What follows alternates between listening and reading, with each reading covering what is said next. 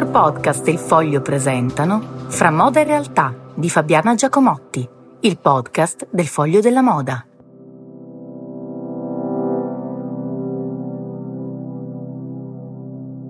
Buongiorno, we are gonna catch up un'intera settimana in cui sono stata senza voce, non che adesso la voce sia un po' migliore,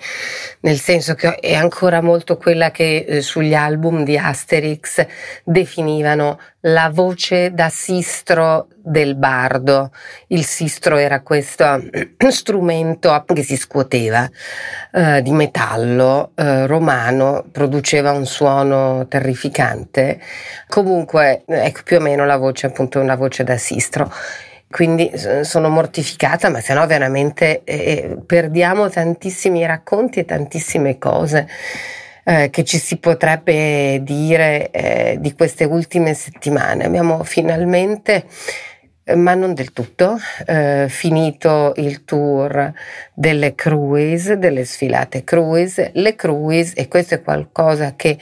non molti sanno, le sfilate cruise si domandano se siano diventate un equivalente vero delle crociere a cui fanno riferimento, perché eh, la maggior parte degli invitati sta via veramente per settimane, ne fa anche più, più di una, due, tre, qualcuno ne fa anche cinque o sei, non tutte le maison le fanno, ma quelle ovviamente che producono collezioni cruise sì. Queste collezioni cruise eh, sono diventate più importanti delle vere e proprie collezioni stagionali perché arrivano a toccare come valore oltre il 60% del giro d'affari di una maison che le produce. Perché? Perché vanno nei negozi tra la fine di novembre, di solito dopo Thanksgiving, quindi partendo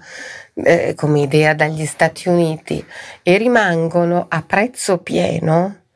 fino a giugno perché sono comunque più leggere. Allora si chiamano cruise appunto come accennato perché eh, si riferiscono a, a, quelle che erano le collezioni più leggere, più estive, che in effetti gli atelier, e lo vedete anche nei film degli anni 30 e 40,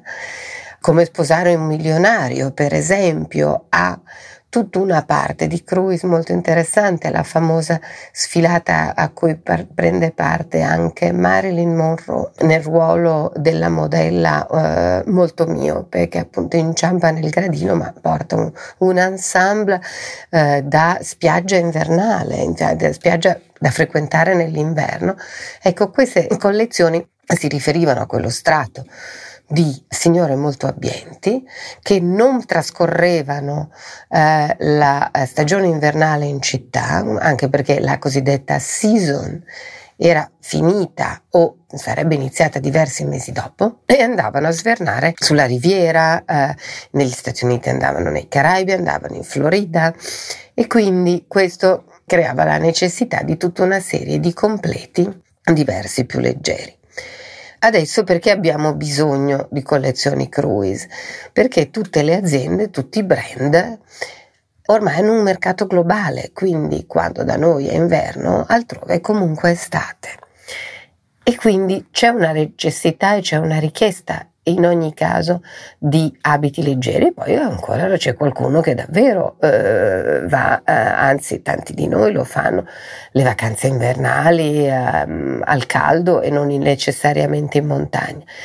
E quindi appunto queste, queste genere di prodotti, questo genere di linee non va, non finisce nei saldi a gennaio, tanti brand non le fanno nemmeno i saldi, non sostituiscono ma si affiancano a quella che è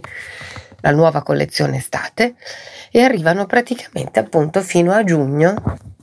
con esposti sulle, sui rack, eh, sugli stendini nelle boutique, quindi hanno una durata lunghissima. Tra l'altro è anche vero che tutte queste collezioni rappresentano anche un piccolo sfogo per la creatività degli stilisti che sì, si lamentano di non avere mai il tempo di eh, realizzare eh, niente perché non riescono a fare ricerca, devono fare sei collezioni se non otto all'anno, eccetera, eccetera. Però, nonostante questo, ehm, alle cruise riescono a dedicare un po' di quella creatività vera che a loro è rimasta o che hanno tempo appunto modo di sfoggiare e quindi diventano particolarmente interessanti anche per questo. Parte prima, adesso arriva la parte seconda.